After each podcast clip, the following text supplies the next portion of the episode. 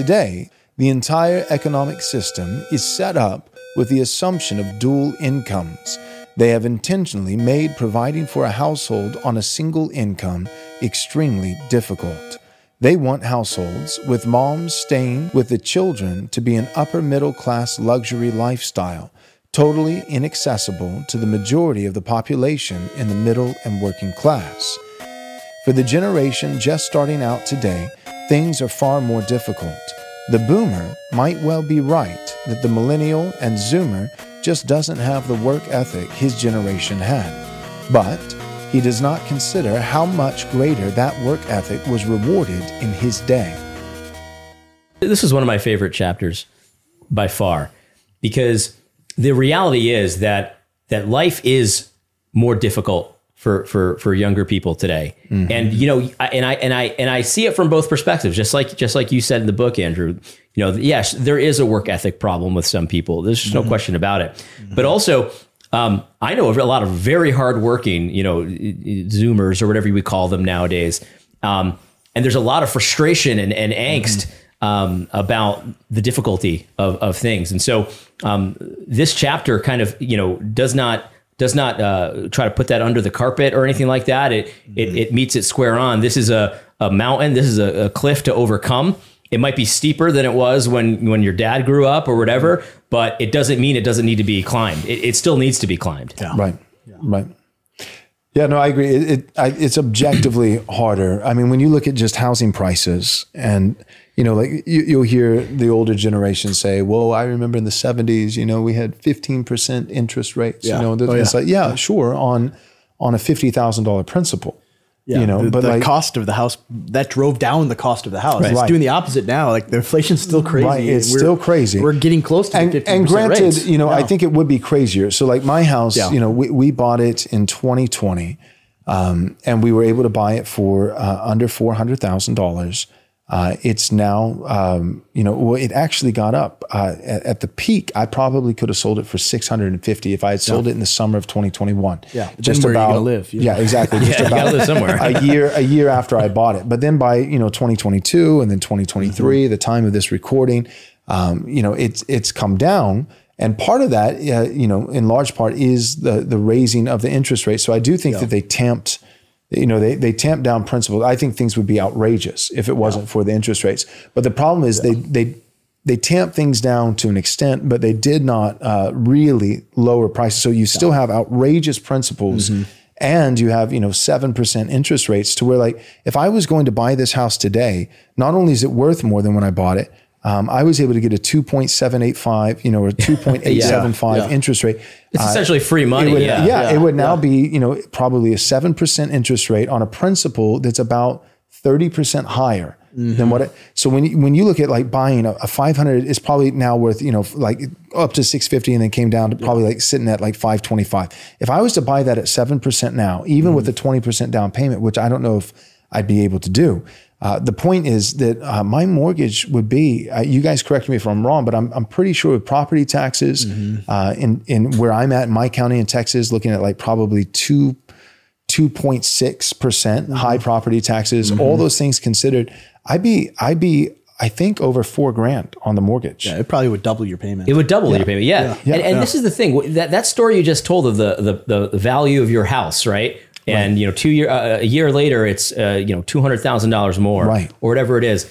That is all fake. That that's that doesn't happen in in reality. yeah, a normal situation. In a normal Yeah. situation, you don't get that huge rise and then it comes down In one again year. in one year. Yeah, yeah. Th- that, that's all fake. That is all artificial. That doesn't have to be that way, and, and and it shouldn't be that way. Yeah. Um, but it's been engineered to be that way. Right. Yeah. And the the fact that they can affect the the value of your house, which they you really can't. The house is it, its value is what it is. Right. Yeah. But but to, to just you know a few percentage points on the interest rate, and that's all artificial too. It's not like a real interest rate where market conditions It's are based on the dictating it. supply of money. You know, Yeah, uh, it's not yeah, like that. It's yeah. it's they're just credit. designing what it is.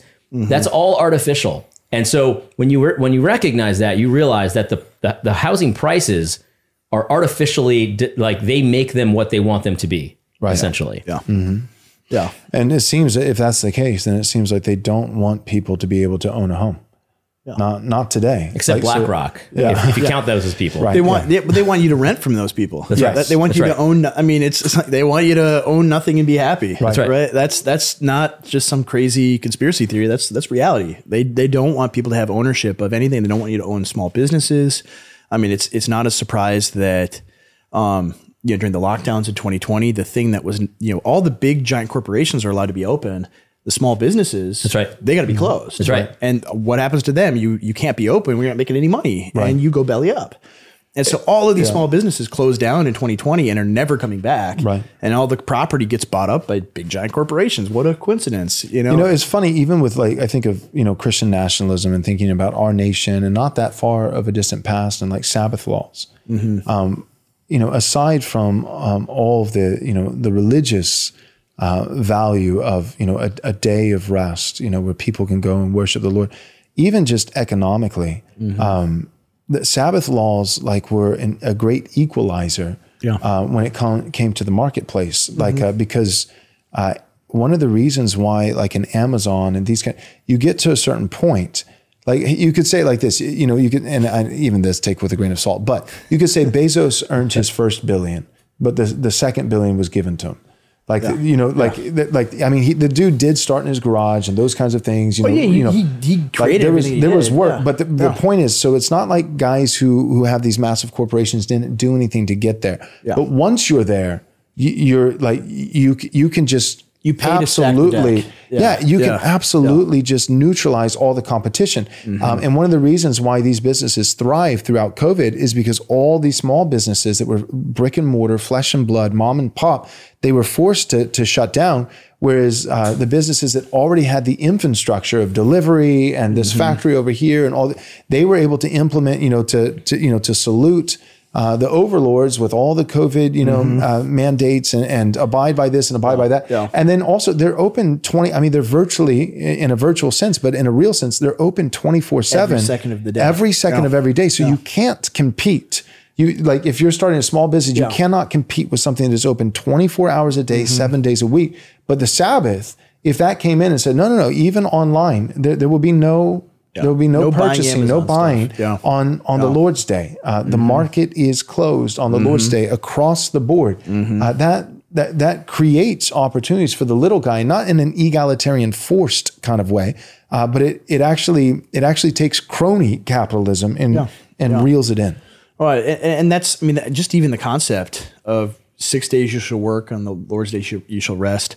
Uh, it's it's claiming all all time belongs to God, and He gives us six days uh, as a grace, and devoting that seventh day to Him is is an act of of worship, right? Well, and and a recognition that all time is His, right? And so by getting rid of the Sabbath and by having commerce on on a Sunday, um, man is saying all this time belongs to me.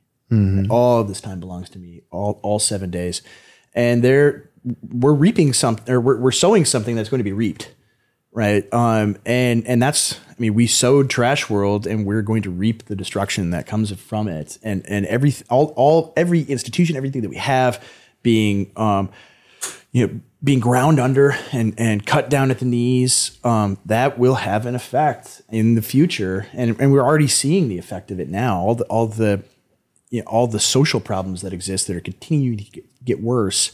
It, it's because of things like this, Right. Because we, we exchanged the, the things that God wanted us to do uh, for a little bit more money. I mean, I, I always go back to thinking, you know, years and years ago when I would think about you know ancient Israel and how they committed idolatry. Like you read the Book of Judges, you read First and Second Samuel and First and Second Kings, and Israel's constantly, or or the prophets, right? Israel's constantly uh, worshiping these gods, and and you you think, why would they do that? Like what? They have God Himself right there, and He's done all these things for them. They've seen the things, even even in the Exodus, right? They see the things that God has done, and they rebel against Him, and they and they worship. A, they they create the golden calf and and say that's our God, and they they commit idolatry. Why would they worship all these false gods when they've seen what God has done? And well, it's because right, well, Baal and Molech and all of these gods uh, were real demons, and they actually gave stuff to people right? Oh, you offer one child to to Molech, one son, little baby son, and burn him in the fire. Well, you're going to get ten kids because you saw your neighbor that worships Molech. You know now he's all of his wives are pregnant with sons, and uh, your wife is barren. And so it's like, well, what are you going to do? Are you going to trust uh, the Lord, or are you going to trust Molech? Right. And and so that's why they exchanged. You know, it, it was an economic calculation, right? I want my fields to be to be full of bounty, and I want my my wife or my wives to be pregnant. Uh, that's why they did that, right? That's why they did that. It wasn't just like, oh, they're silly, superstitious, stupid people, and we're so much better than them. It's, and then you think about our modern context, we're just like them. Yeah. we do all the same things. We do all those same things. I mean, it starts with the Sabbath, and, it, and, it, and it works to every other thing that God has made. Where it's like, oh, we don't really need to do that. We're modern men, and this will make me more money right? So we will financialize everything. We'll squeeze every ounce of blood from the turnip in order to make more money, and we will, you know, we'll rob Peter to pay Paul, right? We will, we'll look to the future and we'll think, oh, long term, this will be better for me as an individual or my family or for the entire country and our economy. Long term, continue to do the things we've always done. That would be for the best.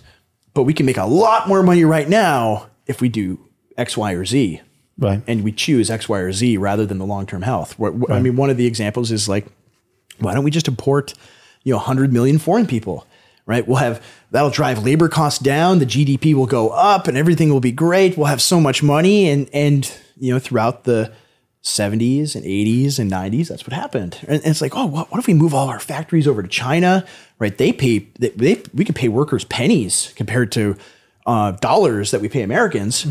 And even though the cost of shipping stuff overseas and bringing it back, there's some cost there, but it, we'll save so much money if we move all our factories to China and to foreign countries, move them to Mexico.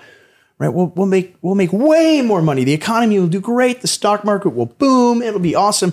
But then what happens? The center of your country and all of the the working class people now they don't have jobs That's right. right now That's right. now they're now you've impoverished your own people in order to make a lot of money at the very top. And the the the working class people who are right near the end right they had a pension that's tied to the performance of the company or they had 401ks and IRAs and things like that that are in the stock market. Well they benefit from that. So like you know the boomer retirees right they watched throughout the 80s and 90s their 401k or their pension go up and up and up and up and up and thought, well, this, you know, I, I don't like that all the factories are getting moved to China, and I'm yeah, I might lose my job, uh, but I'm gonna have a nice retirement. Right. That's good. I'll be able to I'll be able to move to Arizona or Florida and and uh, you know and, and enjoy you know do the the um, John Piper thing and collect seashells on the on the beach Sure, sure. and, and all of that. But like that's the mindset is like I don't care about tomorrow, right? I don't care about my children or my grandchildren because right that's their problem to worry about. They just need to work hard like I did. I'm I'm going to get mine right now, and I worked. I did work hard. Um, and all of these giant macroeconomic forces that are way outside of my control, right? Those don't really matter because, well, the big line went up, the GDP went up, stock market went up, and I'm able to cash in. So that's good. Well, I, I think that's the one big difference between the boomers and the you know the ancient pagans, right? The, you know, you said like, well, in some sense they're the same. You know, like the, somebody sacrifices one kid to Moloch. So that you know Moloch, uh, who's a real much demon, more will give subtle them than ten. that. Yeah, yeah, I understand. it's not like over like Well, yeah, oh yeah, this is a demon I'm worshiping. You I understand. Yeah, yeah, I yeah. I'm not saying I'm not accusing the boomers of uh, you know Being Moloch worshippers. Well, yeah. Not all of them, anyway. But, but yeah, people still worship demons. yeah. Mammon is a demon. Yeah, that we worship. that's worship. right. And so, um, but instead of uh, I'm going to sacrifice one kid so that you know uh, Moloch will give my wife ten. Um, the the one difference to me, as I, I was listening to you talk, is that at least the ancient pagans. Uh, still thought about their posterity. They thought about Yeah, lineage. right. They Yeah. thought about legacy. They thought about Yeah. so they thought about their ancestors looking back, and they thought about their posterity looking forward. Yeah. Like they, you know, so as they were doing this tit for tat, like I'll make a sacrifice here. They understood trade-offs Um, too. And yeah. yeah, so they Yeah. were doing trade offs just like the boomers, but they were doing trade offs for few, uh, not just for themselves, not eat and drink for tomorrow we die. It wasn't just a trade off for me now, it was a trade off for my line. Like. Yeah. in there, it, it was selfish, it was sinful. But what I'm saying is, what I'm saying is that we, Western modern man, has become so utterly corrupt. It's a whole nother level of sin because the sinful pagan was thinking selfishly, but even in his selfishness, um, he he still would have recognized that if God cuts off my line, it's a curse. Yeah. Right. So even the the selfish his corrupt, world was less fake. that's yeah, right than our so world. So even is. the corrupt, sinful pagan Yes. is still thinking, Right. Um, uh, still thinking, I want sons. He's operating in the created order that God has made, right. even though he's doing so sinfully. Exactly. So he's Yeah. sinful. That's the yeah. That's it. So it's sinful, but not fake. Yeah. But what we have now, it was corrupt. Um, it was corrupt but real. What we have now is corrupt and fake. That's Yeah. a whole nother Yeah. level. We're going Yeah. against not only God but going against uh, the rebellion against God has has um, it has increased so far to the degree that now it's it's even blatant rebellion against nature itself, God's natural order. And so that I think is the real difference between the boomer and the ancient pagan is that both were willing to make uh, I'll sacrifice this so that you give me that, and both cared about mammon in different ways Yeah. and cared Yeah. about reason. You know, this guy wants a, a herd of goats, and this guy wants you know another retirement home and whatever. Yeah. But it's Yeah. it's all resources, it's all mammon. Uh, but the difference is that at least the ancient pagan included in his selfish, sinful worldview was um, I want my family line Yeah, to to be exist. powerful and to exist and to you know whereas the boomer is literally uh, it's not um, i'm willing to do corrupt things in order for my family line to to uh, be superior to everybody else's for the next 200 years no he's like i'm willing to to to sell my birthright um, for for uh, for just 18 holes on Yeah, a golf course Generation Esau. you for know? 15 Yeah. years. It's it's Yeah. Hezekiah. Yeah, It's that too, Hezekiah. yeah, you know, it's yeah, like yeah. 15 more years. These things, but uh, these things won't happen in your lifetime. Uh, Good, great. all right. Fantastic. That's the boomer mentality. It's like, okay, yeah, the world's going to crap, but I'll be gone. I'll be dead. I'll be dead. Yeah, And it's yeah. like, wait a second, you're a Christian? Yeah. Yeah. And And you talk like that? All right, I'm just going to say it. This show is fantastic. You know it's fantastic. I know it's fantastic, but I'm willing to admit there is one singular problem the waiting zone, right? You got to wait a whole week for each new episode of this show to drop on Fridays at 4 p.m. Central Time, unless you go on over to patreon.com forward slash right response ministries. And then you'll be able to binge watch every single episode of an entire season all in one day. So, this is a season based show, right? The whole idea is a deep dive on one singular topic so that you know everything there is to know. Each season comes out in a quarter, right? So, a three month period, anywhere from probably eight to 12 episodes in a season. And the moment that the first episode of a new season drops to the public, then you can go over to patreon.com forward slash right response ministries and watch all of those episodes without having to wait week by week by week for the next episode to publicly drop. So, you know what to do. Don't waste any more time. Binge watch the whole season today. and it, and that's the thing. It's like it, it because it isn't you bowing down to some big gold statue and offering your child up to it. It doesn't seem like idolatry, Right. Right, and, and that, of course that's the like most overused Big Eva uh, term there is. Is anything that that someone in Big Eva doesn't like? That's idolatry. That's idolatry. That's idolatry. Right. Uh, they they throw out the John Calvin quote all the time about the human heart being a factory of idols, and so any any if you like a thing, that's probably an idol. Uh, but then they, it, ironically, they would never touch something like this. They never touch real idols. Yeah, they would never talk about. I mean, they wouldn't talk about abortion as as literal human sacrifice, and it's a human sacrifice for mammon. Like, why do why do women kill their children? It's because it's not typically because their abusive boyfriend says you need to go kill this kid. Right. It's I have a career and a job, and I don't, I can't be a mother. Mm-hmm. I don't want to be a mother. That I, I will I will lose money if I be I'll I'll be in poverty if I become money. a mother. It's it's mammon, right? They're they're offering their child uh, to the Planned Parenthood Moloch because they they want the financial reward for it. Um, so it's it's obvious in that sense, and sometimes they'll maybe approach talking about that, although they'll never blame women for murdering their children. Um, but like economic idolatry, um, nowhere will they ever, ever, ever touch, um, because they they're fundamentally egalitarian. They don't think about things in in these terms of generations, Right. Right? They don't they don't think at all about the next generation, the generation after that, um, and so they can they can watch the country get sold uh, to the highest bidder um, you have all the all the e- economic production, industrial production being sent overseas, um, having you know literally like 100 million, like a third of the population added to the country since 1965, um, it, in order to drive down wages. Right, that's the whole point. Is the people in Wall Street want the wages to go down? How do you do it? Well, you double the workforce by adding women to it, and then you also bring in all sorts of foreign people uh, to drive down the lowest wages and. Um, and then you profit. right? It's it's just basic supply and demand, right? Right. And and regular people don't see this, or they don't have anyone to to stand for them. So you see, like in 2016, why were people so you know enthusiastically in favor of Trump? Because he actually talked about this stuff, Right. right? And and so like the evangelical people, evangelical leaders, they don't talk about this stuff at all because then you then you start sounding like Donald Trump or even before that like Pat Buchanan, Right. Oh, and that those guys are bad. They're they're fascists. Well, and, they're and the mindset of evil, Big, Big? Eva, you know, uh, part of it also is, I mean, since we're calling everything an idol, you know, like, well, you know, I'll just take a page out of their own book. Evangelism is one of their idols. Yeah. Um, You know, and that like, you know, I remember hearing guys say this. I think even Ligon Duncan might have said this. Uh, but you know, what if you know when it comes to global evangelism, you know, like you guys are talking about borders, you're talking about this, but what if this is God's providence Well, and a lot of theonomists to say that too. Yeah. here? Yeah. What? Theonomists say that too. A lot of Sometimes, yeah. do. Like who? Yeah. Like uh, uh, what's Joel the- McDurmon. I'm, I'm sure. I'm sure sure Joel he said says it it, before. yeah. What's his little buddy too? That what's the guy's name? Bojidar. Bo, Bojidar said that. Yeah. yeah, Bo- Boja- yeah, yeah. Yeah. They're, they're- some of the more like left leaning theonomists, definitely. yeah. Um, like libertarian type yeah, theonomists. yeah. Um, Yeah.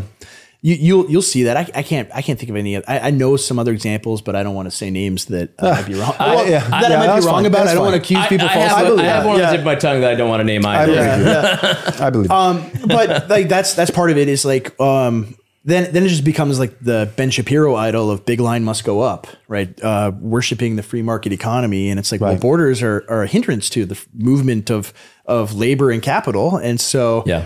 We want we want the big line to go up, and so well maybe there are sociological and political and cultural reasons why you have borders and distinct nations, and those things are good, uh, and you're upsetting that and destroying that, and you are you're destroying the very thing that makes the American economy so productive is the American people. Right there, it's not just all the natural resources and the size of the country and things like that. It's actually the the people that live in your country. The big line going up though is is, is also so fake. I mean, it's just Yeah. you know when you you ship out your actual production of goods, right? Mm-hmm. Um, and then if you the, all that goes somewhere else, you know, China, Mexico, wherever, Mm-hmm. um, and then your line back home goes up, and that's great. That sounds great, right? But but the problem is you're actually all the the actual economy. That's actually not there anymore. you now it's in own it. China. Yeah. Mhm. yeah. You don't own that stuff anymore. Now, now, and, and and if China, you know, for whatever reason, cut us off on anything, we're in a scramble now. Right. You know what I mean with computer chips or whatever it Yeah. is. You know, like That's one of the reasons why I think, um, and I, you know, by the time this gets on YouTube, we're recording, uh, you know, several weeks early. So I could be totally wrong about this, and everyone will laugh at me, um, uh, or they won't be laughing because we'll be dead. But I, one of the reasons I don't think World War III is going to happen is because, to, or at least in the scale of something like World War II, we could not outfit and supply um, millions of right. American troops because we don't have the factories to produce the uniforms, the Right. guns, the ammunition, the artillery shells, the missiles, like even just the missiles that we sent to Ukraine. We are like five years behind to refill that stock. That's why, like all the stuff with Israel is like, well, we can't actually give any missiles to Israel because we're fresh out. Um, And so, like, I think World War III can't happen or a draft can't happen because I, w- I would have to dress myself to go Yeah. to go join the army. Right, You that's know, right. I'd, I'd be in my suit. Um, and so it like that's that's a big part of it is we we don't even have the factories to supply the factories that would build the artillery shells. right. Uh, that like that. I mean, the reason we won World War II. I mean, there's several reasons, but because the United States was separated by two oceans and had all the factories in the world, and the reason we had all the success from the Boomer generation um, in those 50 years. Is because the rest of the world had all their factories bombed and had to rebuild Right. them over the next 20 Right. years. And we are the only people supplying anything to the entire world. Yeah. Right. So, yeah, uh, actually, industrial production really matters quite a bit. we, we, we supply uh, dollars to the rest of the world. That's what we, that's Um, Yeah. our Right. export, and we, give hold a them gun money. to their head and says, use our dollars or else. And everybody complies right now. But as they see like the military disasters in Afghanistan and even even Ukraine, the, the, the American power is not as strong as everyone thought. Um, then other countries can be like, well, maybe we'll Maybe we don't need to use. maybe we don't need to use the dollar anymore. And so the, the the major strength, the financial strength, and really the bedrock of the American economy is is not going to exist. And so this is another one where I'm like, I hope my wife's not listening because like Yeah. the next 40 years could be really bad economically Yeah. for America. But but the other the flip side of it is if it forces you know industrial production to return to America, that actually would be good long term. Oh, absolutely. you Right. know? Absolutely. Um, so, we could be in hard for, in for hard times, but it'll end up being Well, better. it'll, it'll be at the opposite. day. The Yeah. boomers had Yeah. good times that created bad times, right? Yeah. So it was Yeah. making, you know, we'll sacrifice the future. Yeah. Yeah. But, but I mean, economically, like we'll sacrifice the, you know, the economic future to have, you know, to just have it now. Um, and, and we may have, you know, some hard times that, but, but, but that things are better in the future because of that. But all that being said, back to the boomers, I don't think that, you know, just for the record, for the, you know, the average person who's, you know, in their 60s or 70s who might listen to this, um, I, I don't think the average person, I don't think my parents, for instance, um, knew uh, some of these things. Oh, no. And Yeah. like they had no idea. It's Like- not like the right. Yeah, it's not like the regular. there were some guys on the top who Oh, yeah. absolutely knew, Yeah. but the regular when when we're saying this, we're not saying that ninety percent of the boomer generation. This is what They I do want to consciously say. knew this and they voted for consciously it. and Yeah, did it yeah, anyways yeah. because they hate Yeah. their Yeah, kids. we should be and, you know, clear. like yeah. So we're, Yeah. we're not saying that, but this is what I do want to say though. This is where I think uh, boomers, Mm-hmm. especially those who profess to follow Christ, where they should be convicted, is not saying that you were complicit. You knew this was deliberate. You sold our, you know, Mm-hmm. sold our future for your present uh, convenience and wealth and blah blah blah. Um, I'm not saying that, but what I am saying is. Um, you didn't know, and if and if I had been born in your generation, and when I was in my 30s and Mm-hmm. 40s, and the 70s, the 80s, the 90s, like you, I probably wouldn't have seen it either. So no harm, no foul. Wouldn't have Uh, done any but different, yeah. you know now. Yeah, I right, know now. that's right. Yeah. You know now. We all know. and and, Yeah. and we all know now. And if you're uh, if you're a boomer, so what I'm talking about is what do we do today? Because it's not condemnation, disparaging somebody for something that happened years ago. But today, if you're a boomer and you're refusing to recognize that your kids and your grandkids economically Mm-hmm. are going to have things exponentially harder than what Yeah. you had. If you recognize that, hey, you know what? Households, I'm a Christian, right? You're a boomer and you profess to follow Christ. You say households are a good thing. Husband and wife in a single income household is not a luxury. That's God's ordinary design. Yeah. Um, that's a good thing that, that that the kids get to grow up with mom, like my kids, like your kids did. Your kids got to grow up uh, with with mom. You Yeah, know, in I the did home. too. Yeah, right, yeah. exactly. So if you're a boomer listening to this today and you profess uh, to believe the Bible and to follow Jesus, you say households are good, uh, single income, the the man can go uh, out and work and provide. The mom gets to actually be there in the home with the kids. All all that I'm challenging you uh, with is not uh, taking some kind of false responsibility for what happened 30 years ago when you were just working at a factory and didn't even know. What I'm what I am though asking you to do, challenging you to do, is uh, to say um, there's no way.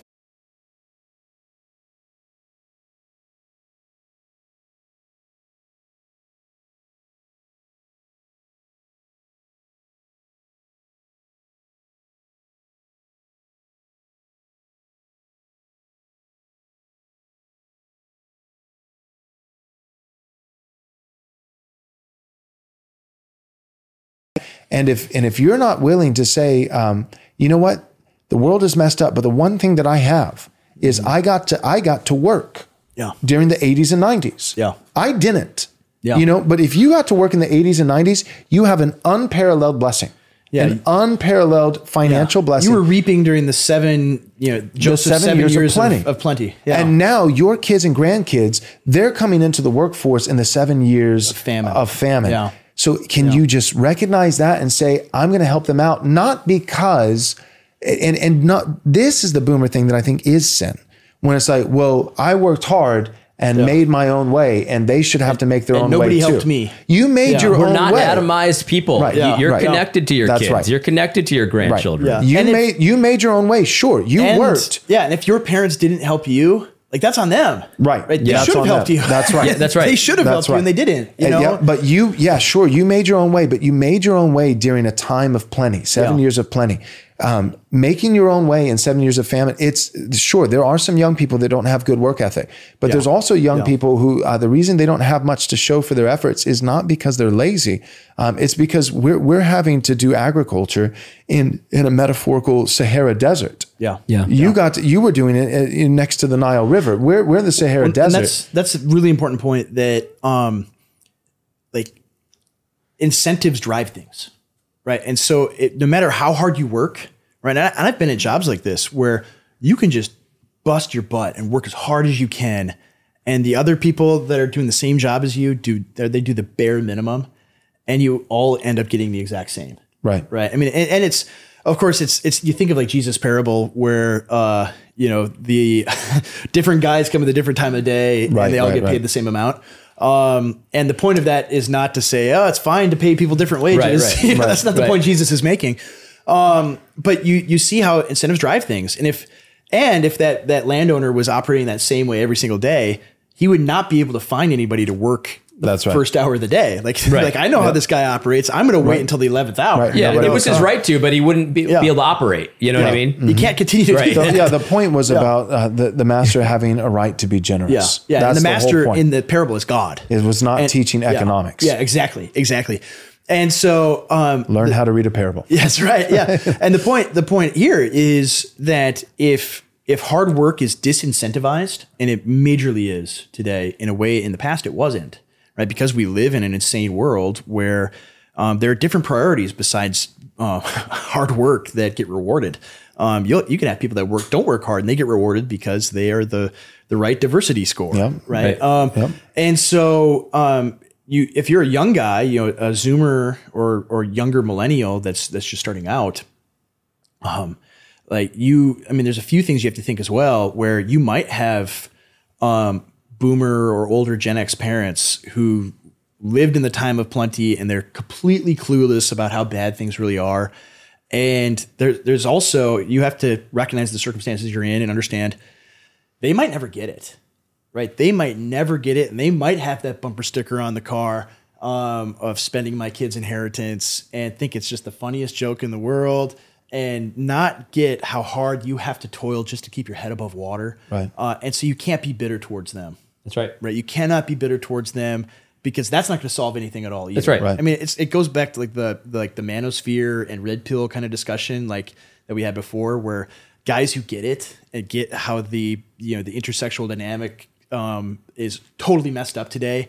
And so then what do they do? They just start hating women. Yeah. Right. Right. It's like you can't do that. The you sin can't has just to start stop hating with boomers. you. Yeah. At, Right. at yeah. some point, right, the sin has to stop. Yeah. You know, even if the boomers don't get it, You have to be the one. you have to get it and you Yeah. have to act upon it. yeah. Yeah, absolutely. Right. One, I just had a, a thought when you guys were talking, and this is it. Kind of made me sad just now, and I never thought of it in a sad way before. But um, when I when I was um, you know a young man, you know, I wasn't looking for a house or anything. I didn't have a wife at this point. I found out that when my father bought his first house, that my grandfather had had lent him some money to make the down payment, and uh, you know, and then for Christmas every year he would cut off a few you know points or whatever.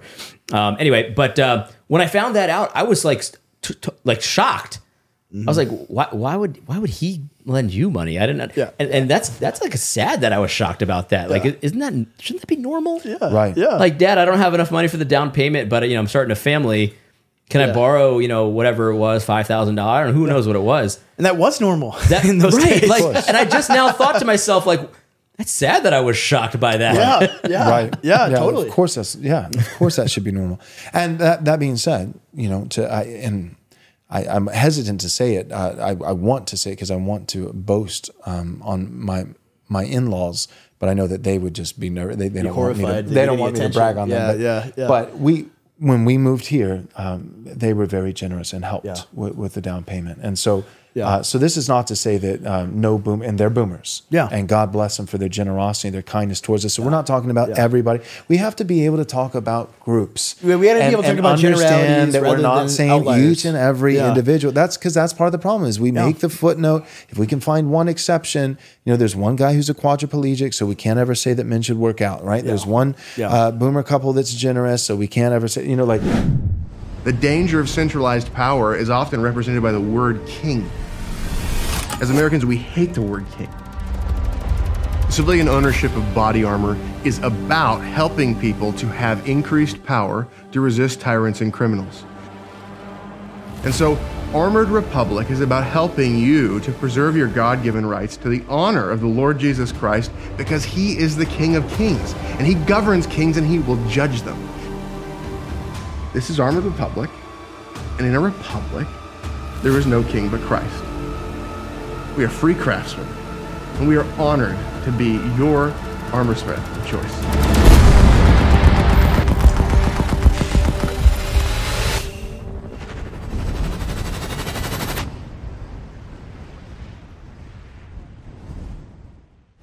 Yeah, and my, my parents are an exception too. Like they Yeah, they praise helped my wife and, and me out a ton when we were first starting This is out you know, financially. And so and there's like- other ways to do this besides Yeah. money, by the Right, way. Like, right. and in the book you talk about this, you Helping- know, yep, with right. the kids and stuff like that. You Yeah. know, and, and you know, my wife doesn't work. We're pretty blessed in that way. But my, you know, my wife's parents, we live in the same town as them. Mm-hmm. They're taking the kids all the time. Yeah. Yeah. you know, My I've folks got- do too, I yeah. need time to Yeah. go to the store, you know, and they're there and they're willing to do it Yeah. and they want to do it. And Same with us, That doesn't yeah. require a dime. I mean, it, you know, maybe a few, uh, you know, lunches here and there. but Right, yeah, yeah. You know what I mean? But but it also means like if especially in, in the current housing conditions, like if you're single, there is absolutely zero shame living None. at home. Absolutely none. At all. Like Like anybody who's smart, like, actually. you're a loser who lives in No, your no. mom's Right. basement. It's like, no, you're an idiot that pays a thousand dollars a month for an Absolutely. apartment. for a studio yeah, apartment. absolutely. Yeah, It's it's like, foolish.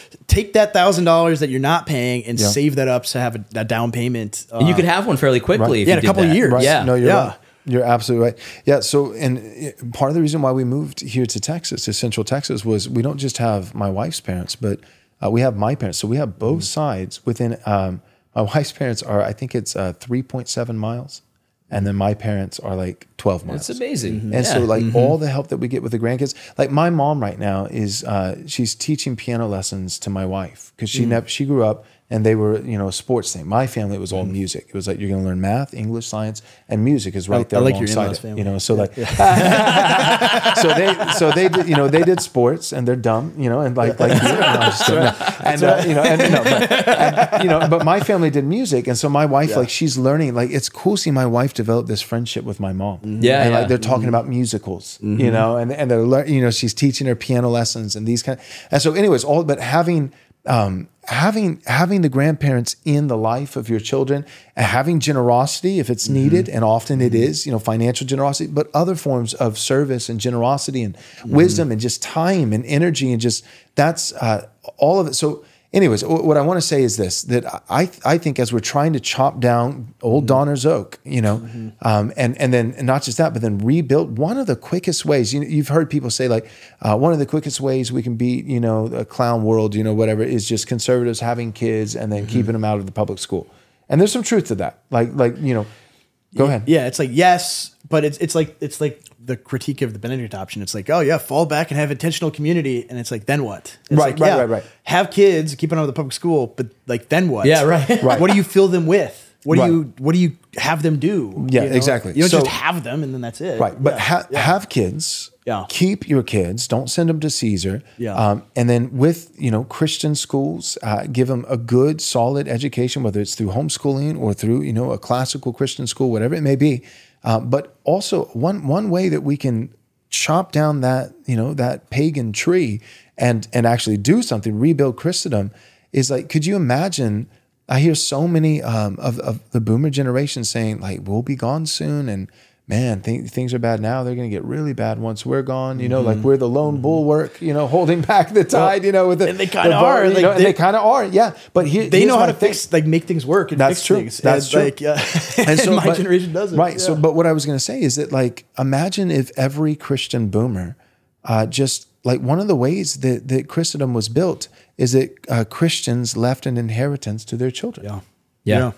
That's literally built Yeah. into the Bible. A good Yeah. man or a wise man uh, not only leaves an inheritance to his children, but his children's, children's children. children. Yeah. Like, could you imagine if all all the the wicked, you know? So, and think of it like the wealth of the wicked laid up for the righteous. Mm-hmm. Okay, so let's say there really is some wicked wealth that has been laid up during the '80s and '90s So, and by the Boomer bit. generation. Yeah, just a little. you know, uh, just a, just a smidge, you know. But like, let's say like there, there was some wicked wealth accumulated um, on, on on the backs of some corrupt dealings and things that were wrong, and and maybe certain boomers, you know, who were just middle class and just trying to live a life, they didn't know what was going going on in those back rooms. They didn't see, but they see it now. Mm-hmm. Okay, great. Then then you've got some of that wicked wealth, and you yourself didn't necessarily do a wicked thing. We're not blaming you, but you've got some wicked wealth. Mm-hmm. During this time of plenty, where, where, where the future was sold Yeah, and, it's not and your cheated. fault, but Uh-huh. yeah, yeah. Okay, so take do the what the Bible says. Take the wealth of the wicked Mm-hmm. and give it to your Christian kids and your Christian grandkids. And and just for the record, be thoroughly biblical with this. If your kids, if your millennial kid um, has denied the faith, write him out of the will. Yeah. Disinherit him. Yeah, Don't that's give him nice a advice. dime, Yeah. and Ooh. give a, and give his portion to whatever one of your kids didn't Yeah. go trans. Yeah, yeah, right. yeah, and yeah, like yeah. that's how we win. Yeah. Yeah. Cut off the wicked. I, I want to say this too because th- th- I, I want to give advice to both sides of this, right? The boomers and then the younger guys. Yeah. Um, here's the thing: you you can't assume that the other is going to know what to do here. So so Exactly, if yeah. if if you have an idea or a feeling that maybe your kid needs help, Right. Yeah. a- ask This him. is good. Ask him if he Yeah. if you can help him. Yeah. Because he's Yeah. not going to know to ask. He's not going Right. to know he can ask you. Right. He might Yeah. be in my situation where that's completely foreign to him. Right. Yeah. You know, and I, I put myself in that situation. What if I was, you know, you know, 20, 23 and I and I was about to start a family? Would I have asked my dad for help? I don't know that I would have. You know what I mean? Because I didn't even know it was really a thing. Right. Mm-hmm. Yeah. So so that's that's the one thing. Don't wait to be asked. The other thing on the on the younger man side, ask. Right. Yeah. Right. ask for help. Be willing to yeah. ask. and they yeah. and they might say no. and they might Right. say no. Yeah. But, They might say no. But Uh-huh. but ask. Be the one Yeah. that's at least reaching out. And that's Yeah. what I did with with you know I, I knew the, the situation between my parents and my wife's and and so I, I sat down with you know with with one one set and and that I felt comfortable asking, knowing their position and and they did a really you know and I asked and and it was really good because I asked and and I'll just throw myself under the bus here. Uh, they came back and said. Um, okay, yeah, uh, we we actually were already thinking about that, and and um, but I, th- I think you're going too far. You need some skin in the game. Okay. Um, so so go. Okay. we're gonna Yeah. we're gonna split the difference here, you know, and yeah, so yeah, we're go. gonna help with, with this much. And but uh, if you're gonna own something, Mm-hmm. uh, I, we need a little blood. We want to see you, and they were right. Yeah. that was good. That That's changed my absolutely right. perspective. Yeah. They were absolutely right. Yeah. and uh, and so I, they they were able to teach me in that moment. So Boomers it was- are actually pretty smart. that they are smart. don't, I don't know if you They- they are smart. They are. So, so it was like Yeah, absolutely So, so it was both. It was both um, generosity and conviction, and some, Some wisdom there, discipleship yeah. that came with Yeah. it. Some wisdom Yeah. that came. And but yeah, so, They- but we have to be able to Yeah. have that conversation without them getting offended. I can't believe you asked. Yeah. You know, and they and they didn't. you. You know, and then them pushing back and saying, okay. um, so you're asking for generosity, but maybe you actually work a little too. uh, millennial. Maybe get a job. Yeah, yeah, yeah, they, want, they want to incentivize you. and, you know, and, and without me getting offended and saying, Yeah, yeah, yeah. "Okay, sure, mom, dad, that's that makes sense." and, and they fair." might it, they might think you're really lazy and and, Right. and tell you that like we, we would help you but you're super lazy and and we need to see something out and of maybe they're right, and maybe they're wrong, and Yeah. you're able to explain. No, actually, can I can I just show you the hours of my week and what Yeah. I've been doing? And, and unfortunately, this is what. And Yeah. but but like many things, often the truth is somewhere. You know, you split the Mm-hmm. difference, and uh, you know what? May, maybe we should be working a little bit harder. Mm-hmm. You Yeah. know, and then also, hey, maybe you also uh, you've got something that yes, you built. But also in the providence of God, you built during a time when building really paid off, Yeah. and you know, and there's there's truth on on both Well, sides. Yeah, some of it too is, you know, if there if there is some kind of wealth. I mean, you see this a lot where, um, and I don't I don't mean to like throw the boomers under the bus totally because I mean I don't think anytime you are, yeah. Anytime that you like bring up the intergenerational thing, like especially people in the boomer generation get extremely offended because they worked extremely hard. And they know that they worked really hard, and they see the younger generation not work hard, Yeah. and so they they think you're just ragging on them for being old and and not with it.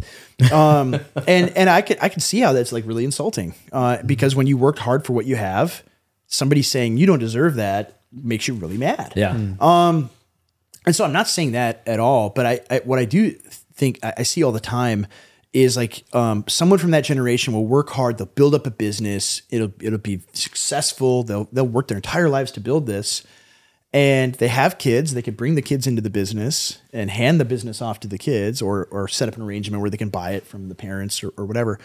But more often than not, what do they do? They reach retirement age. They sell the business Yeah.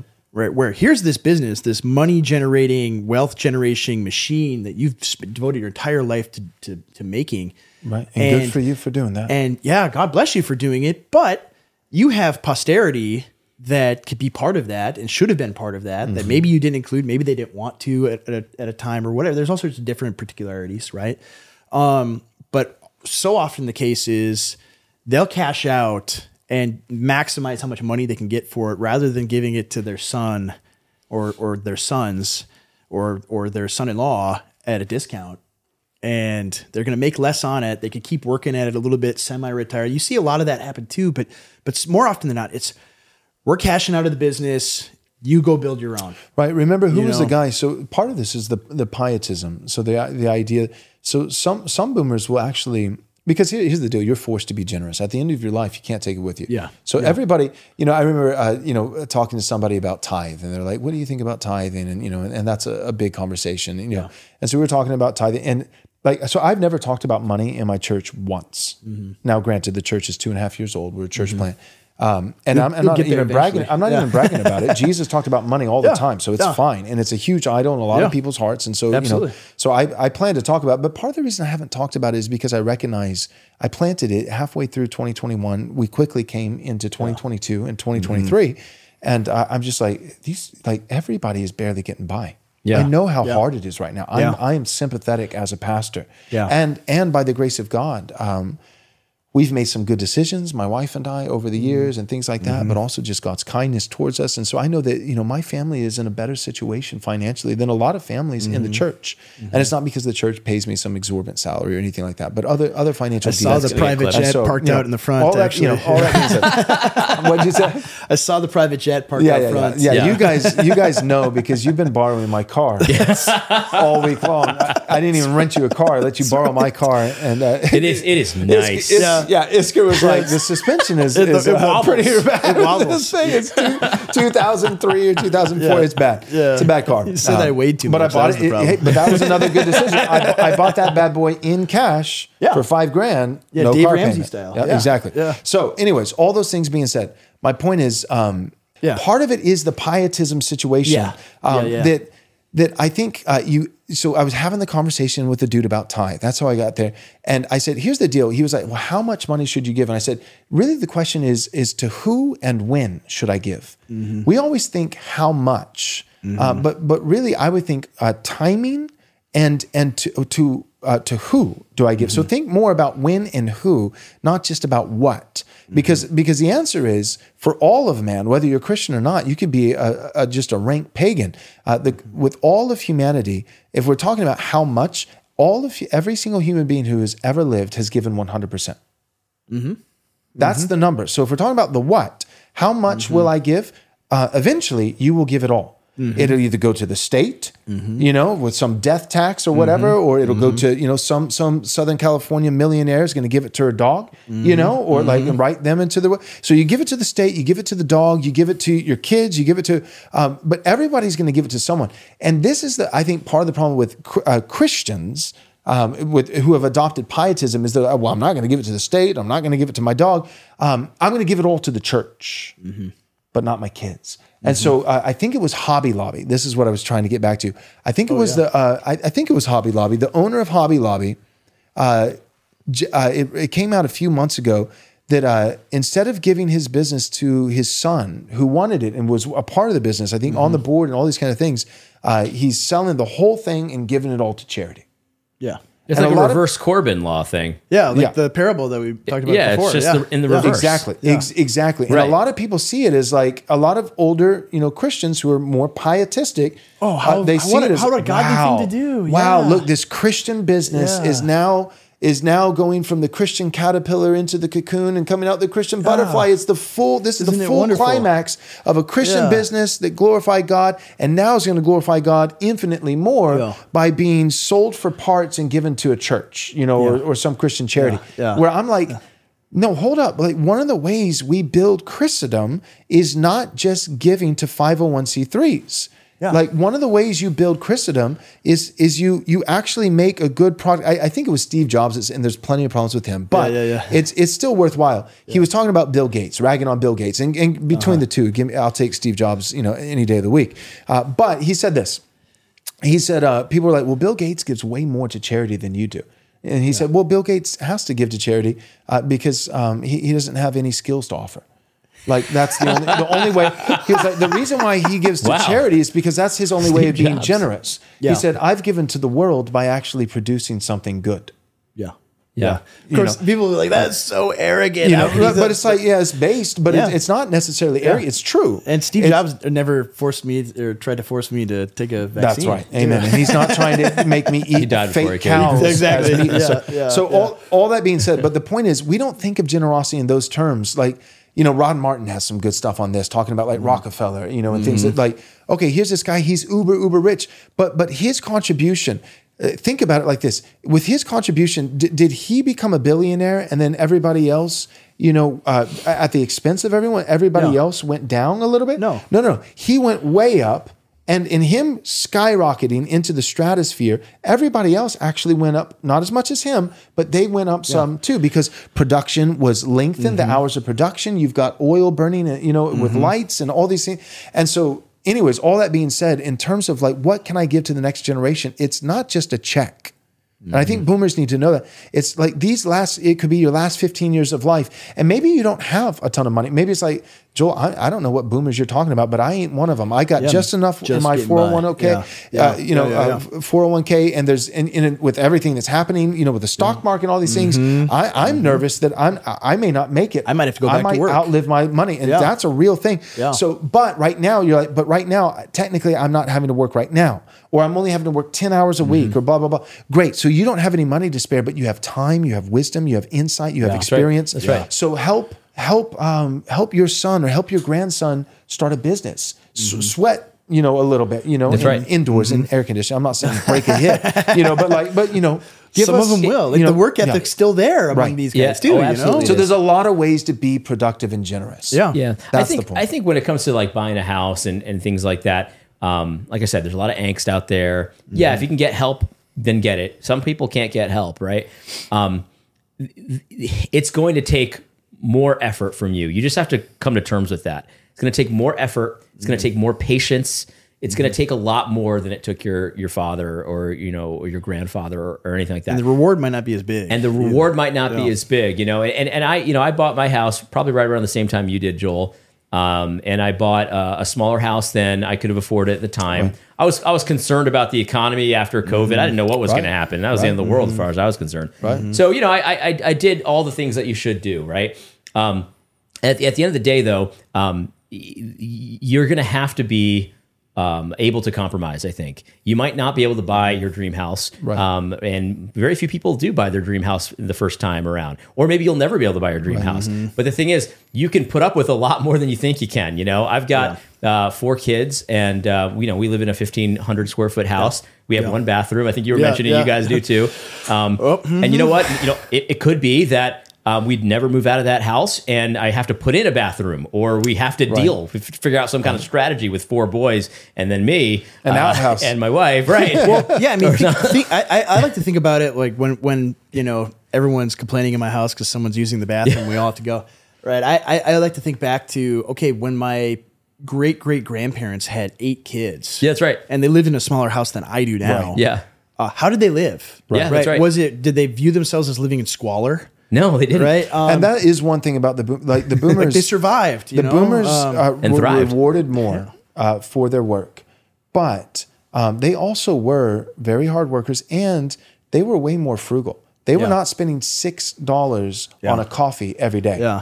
They Yeah, would never yeah, do that, yeah. right? They And were that's always the cliche, you know, or but yeah, Folgers, yeah, you know, yeah, like. yeah. But there's truth in that. Like, Absolutely, it's like we yeah. drink, uh, we drink crap coffee, Yeah. every day, Yeah. And that, you know, and that's just what we do, and it's cheap, and mm-hmm. you know, so there there was a frugality, that, you know, Absolutely. like Yeah. I know the coffee guys are going to hate me for saying this, but there's very little difference between the really cheap coffee and the really expensive coffee. You can get by, and it's fine. Is this is this episode sponsored by? Uh, it, it might be. I don't know. We'll You're gonna have We'll to cut that out. yeah, but, but no, but, but but seriously though, I mean, you know, you, you you might not, you might have a house that you need to actually fix up, and you don't know how to do it. Right. But you're Yeah. gonna need to figure that one out. And I, and I Yes. think, and I and you think, can with YouTube. and you with YouTube, but but I think even the boomers that won't help you with the money, they they already know how to do a lot of the stuff you need That's to do, true. and and if they can help you in that way, but you're gonna have to get a little bit out of the comfort zone that you're Yeah. expecting to be in. Yeah, you're gonna have to tell your dad, Dad, I don't know how to put up drywall.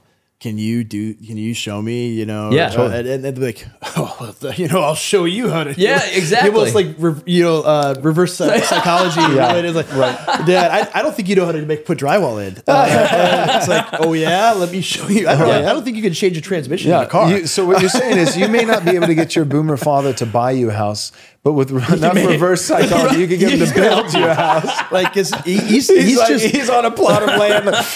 He's I mean they have that work ethic They where they just want to show you that they can do Right. stuff Uh-huh. and and it doesn't take much to get them to to to want you to right. do it. you I've know? got I've got a, a very industrious friend of mine who um who who lives in the t- same town as I do, and he is um, currently right now he, he he bought a house on his on his father's like plot of land, Mm-hmm. and it was you know it was very old and very broken and stuff like that. So what he did was he bought it, and then he and he also bought like a you know got an RV like a not a great RV, and they're living in the RV right, now Mm-hmm. Like a Breaking Bad while RV. while he's fixing the house. Yep. and you know you know We've that- got two families in our church doing the same thing. Th- Right. While That's the way to do it, He's yeah. fixing Smart. up this house and he got the house, you know, for a reasonable price and everything. It might take something like that. Yeah. It might. you got to find these kind of workarounds. Like, and that's the thing. It's like I don't, I don't want to exalt poverty. Like I No. want even in the book when I'm when I'm telling you know what the, that you read in the cold open. Um, some people read that and think, well, oh, he's telling young guys to just not even try to go to college and things like that. I'm like, no, no. If you should go to college, you should. Like if if it was 1960 or 1920. And you were the kind of person that would have gone to college, Yeah. to go be an engineer or a doctor or a lawyer or something like that. if college is for you, then, go then to- do it. Yeah. Go do that. But if, Right. if if if you don't have if you wouldn't have had any business being in college then, you shouldn't try to go now just Yeah. to get some degree um, as a credential for working because you're you're going to be your ceiling there. Even though generally speaking the ceiling's pretty high, your personal ceiling is going to be low, and and you should go to pursue something that will be the most benefit to you and your own abilities. And Right. and so it, it each I'm, I'm writing generally uh, understanding that there are particular particularities and everybody is different Right. everyone's situation is different If you're the type of person who would not have gone to college in the 1960s, you probably shouldn't go now. don't go uh, and and uh, what that ends up you know meaning is different people are different you have Yes. different skills and abilities Right. and that that is good and and I want people to pursue the most productive ends for themselves so that you. they can they can have this. So I'm not I'm not exalting like like poverty either. Like yeah, live in a 1400 square foot house with your eight kids because that's that's truly godly living. It's No. like no, it- you you should want the big house that you can fit your large family in. Absolutely, You should want a nice car. You should. It's not wrong to want these things. It's not idolatry to want nice things for your family and for your children.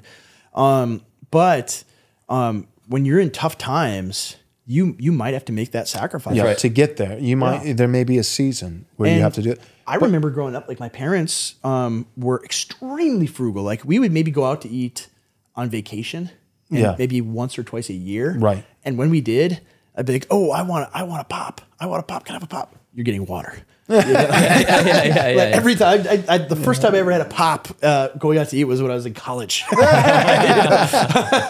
so yeah, it's like uh, like they, they really were that frugal and they really did squirrel away money and save and scrimp. Yeah. and and they you know the ones that are retired now, you know, we've kind of like joked around about retirement.